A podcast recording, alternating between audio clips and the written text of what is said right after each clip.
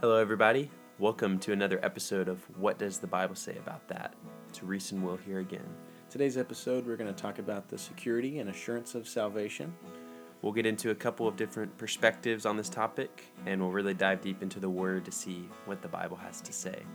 And also, hopefully, you can gain some practical applica- application to how this can help your Christian life. We hope you all enjoy.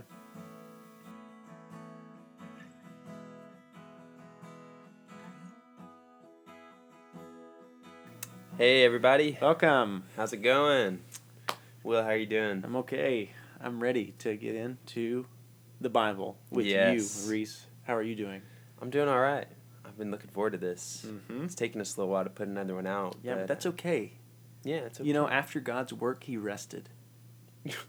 for like six days. Well, no, just one. Just Come- one, but but maybe a I mean, thousand but he years is to God. the Lord is He's- yeah. Well, That's true. okay. Yeah, I've also been ill, so that's you have been ill. You still yeah. are a little ill. I might cough during this, so I apologize to any listeners who get It's okay, man. hear the abrupt coughs. Clear that throat. I put a cough drop in though, so hopefully we'll be okay. Good. You know, I learned in speech. Sorry, never mind. No, you're fine. Well, I was gonna say in speech class, you know, when you talk, you're Mhm. not supposed to have anything in your mouth. Well, you know, you're also sp- not supposed to cough in the microphone. There you go. So, So we're just rebelling. yeah, we're, we're we're rebels. We're born in rebellion, you know. Yeah, we were. Okay. So we're talking about um, the security of salvation today and what the Bible says about that. Um, this is a an interesting topic. Yeah. I don't know what your experience is with it um, growing up, but I know right after I was saved. Um, well, that's an interesting. I was saved. Like you can be assured of that, or can you? We'll probably have to talk about that too. but after I was saved, Yeah. um, I, I wondered a lot about this. Um, I would have these moments of, you know, like falling away and um, kind of like falling back into sin. And I'd wonder, you know, what am I saved still? Yeah. I'd always look back at my salvation experience, the first time I was regenerated, the only time I was regenerated. And that was like my anchor, you know, but I still had these doubts. And also had my friends had the same thing. So I don't know how what was your experience with it growing up? yeah. Well, I- grew up Baptist, Mm-hmm. and the you know the famous Baptist saying is "once saved, always saved."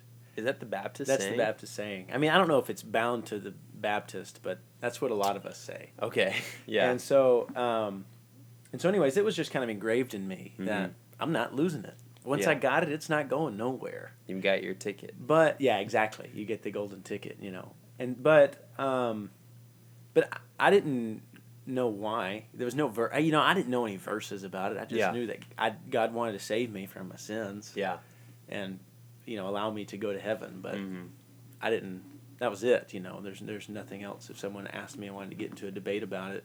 I'm Yeah. probably going to get beat nine times out of ten. So Yeah, you know, actually, in my later in my later days, like a couple years after my, you know, becoming a Christian, I became a pretty like I'd call myself a hardcore Calvinist, mhm. um, and I would have been one of those people who would have beat you upside the head with the Bible, and you know, I just it was just my mission to convince people of the five, you know, pillars, the tulip of Calvinism. The last one being the perseverance of the saints being you can't lose your salvation. Um, so, anyways, this isn't this is a topic that comes home Yeah. to me because I don't have the same necessarily the exact same view Yeah. as I did then. Similar, so don't be worried in case you're anticipating you know what we think. But yeah, maybe we should get into the Bible because it doesn't really matter what For we sure, think. for sure. It matters what the Bible says. yeah. So So maybe I was just thinking maybe to just to give a brief definition of what we mean by salvation. Yeah, Um, and we'll get into the verses here, but I think a good, just a small definition is salvation is God is taking something away from us, and He's giving us something. In, Hmm. in, not meant, not really in its place, but so, just I mean, I think Christians most would agree that our sins are taken away. The cross took away our sins. Mhm. God's forgiving our sins, hmm and then in, um, and then what He's doing when He does that is He's putting His life in us. He's begetting us to Himself. Okay. where we need the verses for that. Okay, let's look at one of the verses. Okay. I was looking at this one verse. This is in John 1. Okay. John 1:12 it says, "But to all who did receive him, who believed in his name, have the right to become children of God." Mm. So there's the believing and then there's the receiving. So that's that's mainly the receiving aspect. But then one of the most famous verses is John 3:16, Yeah. which is for God so loved the world that he gave his only son that whoever believes in him should not perish but have eternal life. Yeah. I think 17 is a good follow up. Uh, for God did not send his Son into the world to condemn, but in order that the world might be saved through him. Mm-hmm. Um, and then you could also look at John 3 3. John 3 3 says, uh, Jesus answered, Truly, truly, I say to you, unless one is born again, he cannot see the kingdom of God. Okay. So Jesus is begotten. John 1 talks about that when we believe into him, then we have the right to be born. We get born. Yeah. Yeah, and then John 3 3 says, unless one is born again. And that, that Greek word there for born is the same word used to describe Christ as the begotten Son. Oh, it's the same word. It's the same word. So so this begotten, Mhm. so unless you're begotten of the Spirit. Yeah. And I know that's kind of a debate in Christian circles, whether Mm. that's only son or born or begotten. But that word here, that is only like, so in John 3 Jesus Mhm. is the only begotten Son. It's the same word in John 3 3 where he's telling Nicodemus, unless you are begotten, unless you're born of the Spirit. Mm-hmm. So, sins are taken away, life is given. Yeah. So salvation is really a matter of birth. Yeah. So he's like the only begotten in three sixteen, but after his resurrection, then there's the many sons.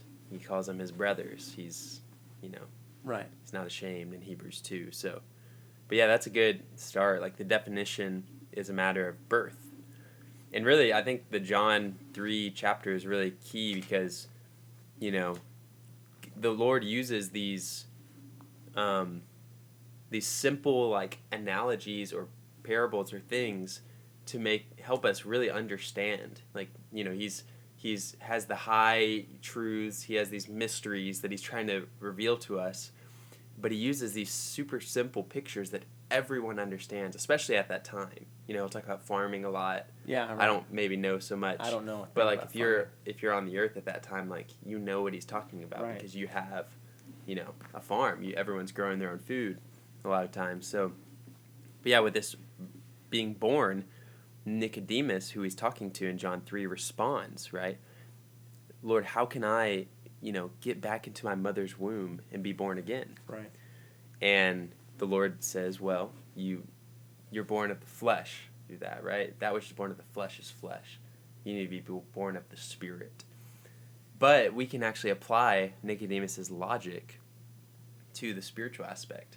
How could I, you know, be unborn or be go back into Oh, the yeah. It's like what you're saying. Yeah. the the analogy for salvation is birth.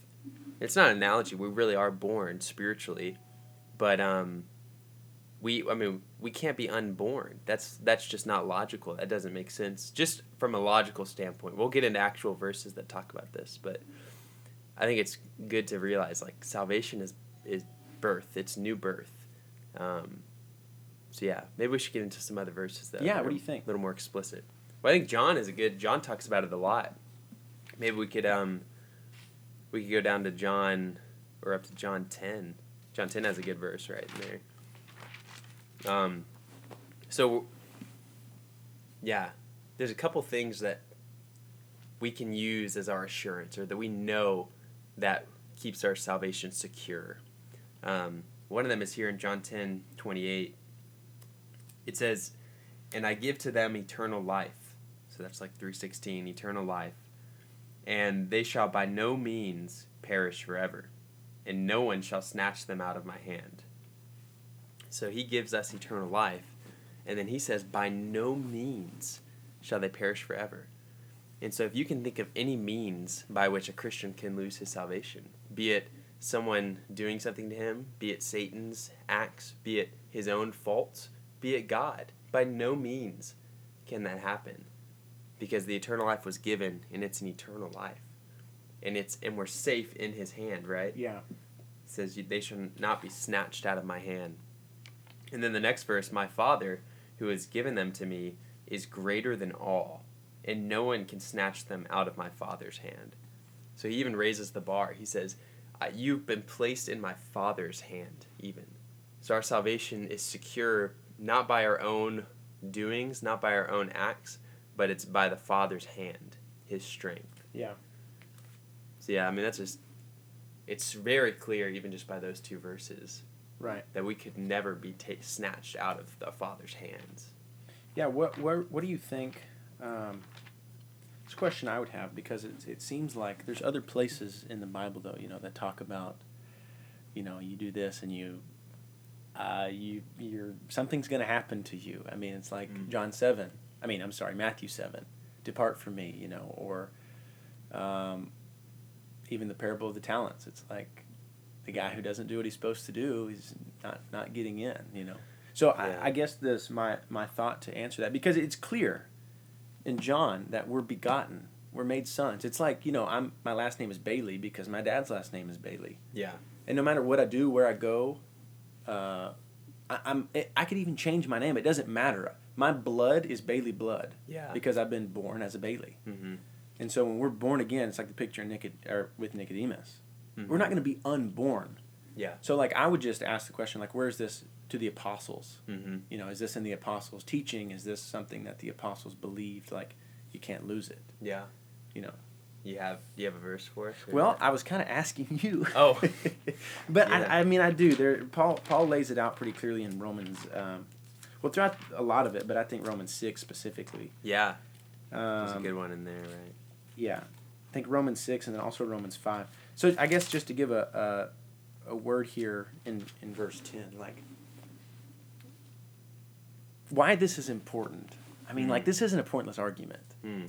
People Yeah. have been arguing about this for a long time. Yeah. But I think the reason we're so passionate about this and the reason we want to do a podcast is one of it is Romans five ten. Mm. For if we were enemies, for while we were enemies, we were reconciled to God by the death of His Son. Much more now that we are reconciled, shall we be shall we be saved in His life? Mhm. So it's like salvation is a reconciliation. We're reconciled to God, and then once that happens, there's something much more that takes place. Mm. There's something that we experience or something that we enjoy. I mean, there was a reason the apostles kept going Mm. they're obviously saved. The Yeah. Spirit obviously, I mean, makes a huge entrance in Acts 2. Yeah. But then they're willing to die for it. I mean, it's like, Yeah.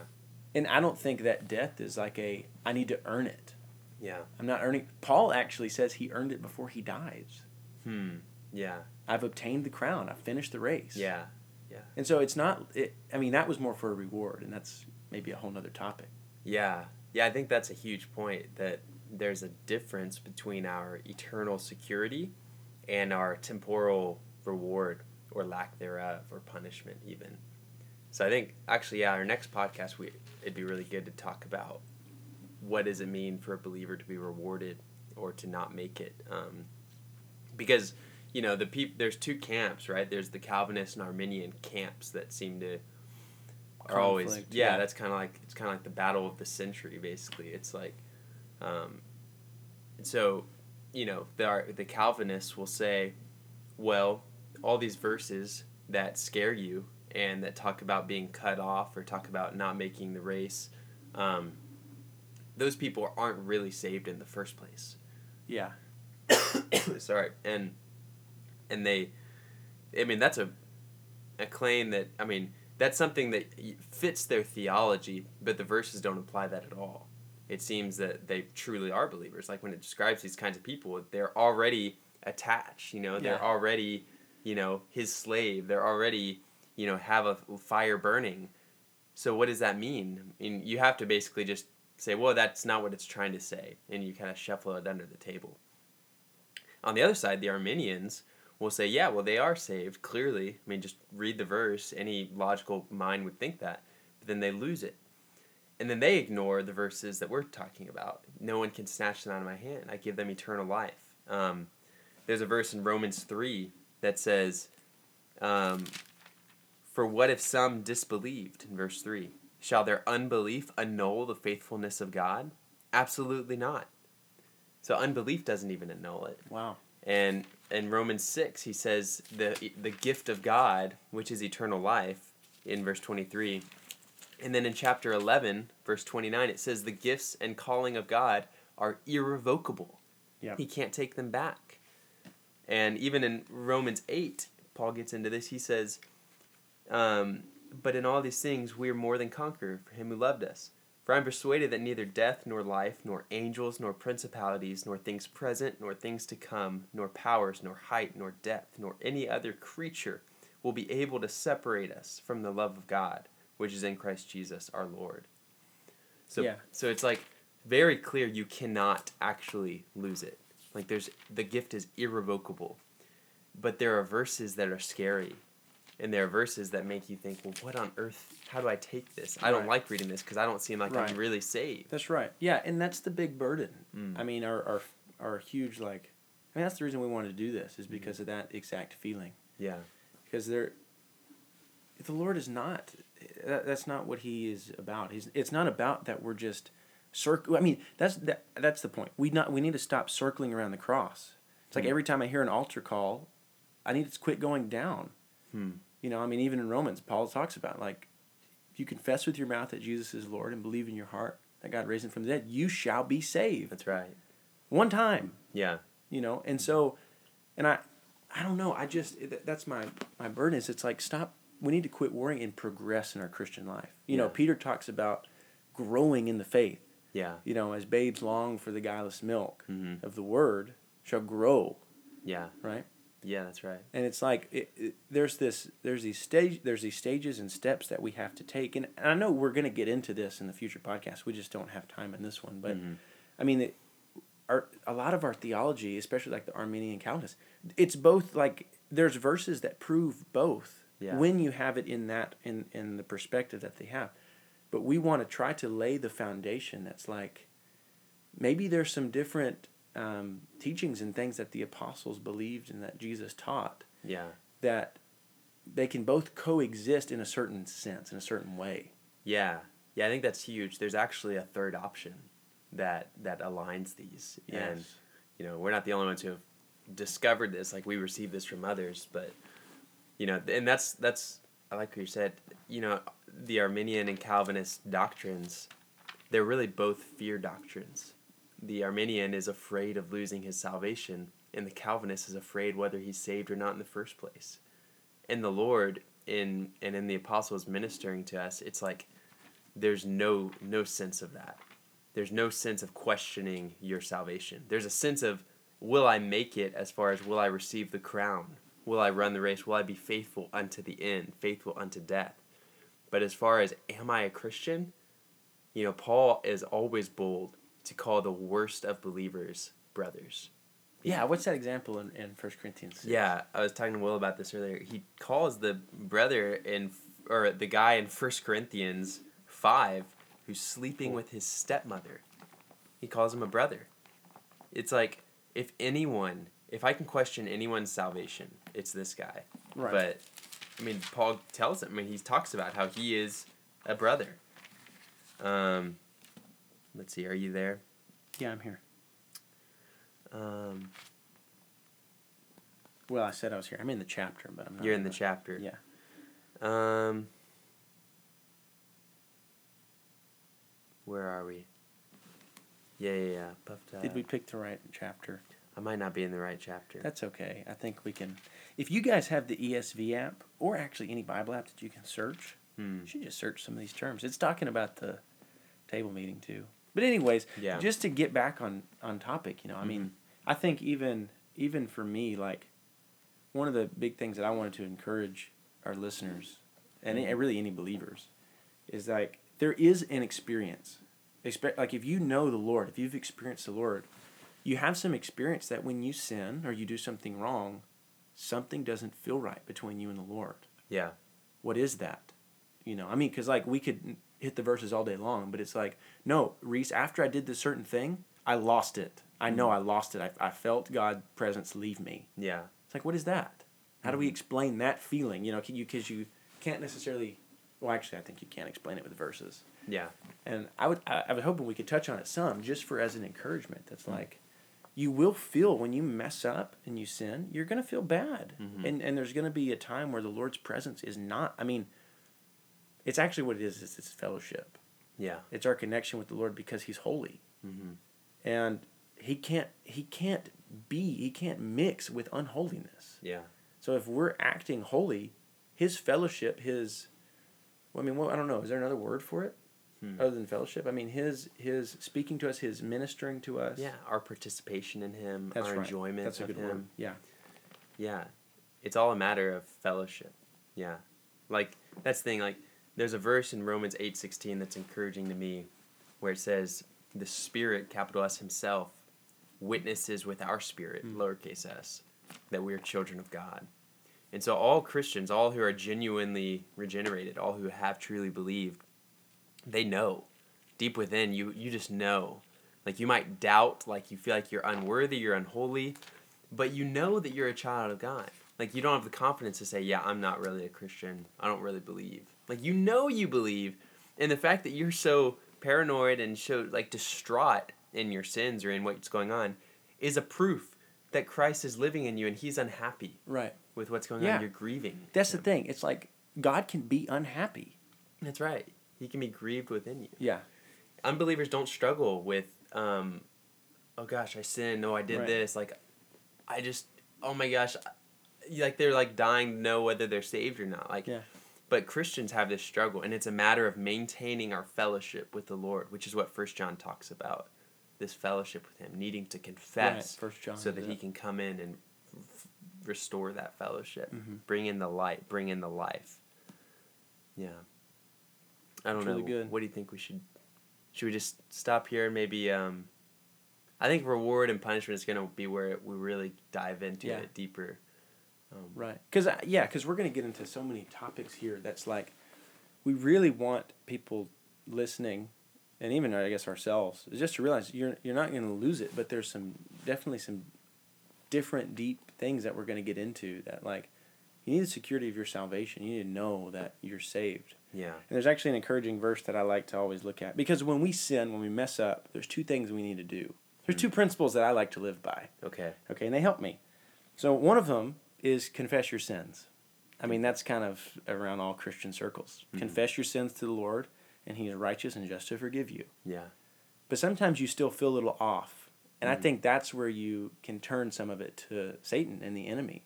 Because in Revelation, it talks about he's accusing us. Day and night. And so there's this verse in Micah 7 8. It says, Rejoice not over me, O my enemy. When I fall, I shall rise. And when I sit in darkness, the Lord will be a light to me. Mm. And so it, he doesn't say if I fall, he says when I fall. Yeah. We're going to fall. Yeah. It's going to happen. I mean, absolutely it's going to happen. Yeah. So when we do that, we confess our sins.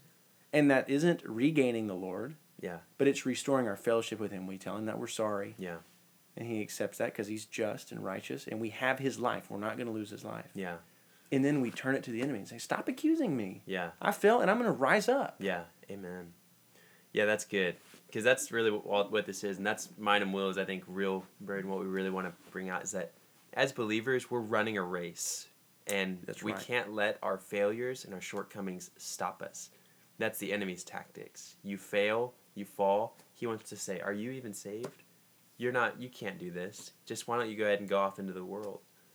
But as believers, we need to recognize these these facts, these divine facts given to us, that the blood of Christ is able.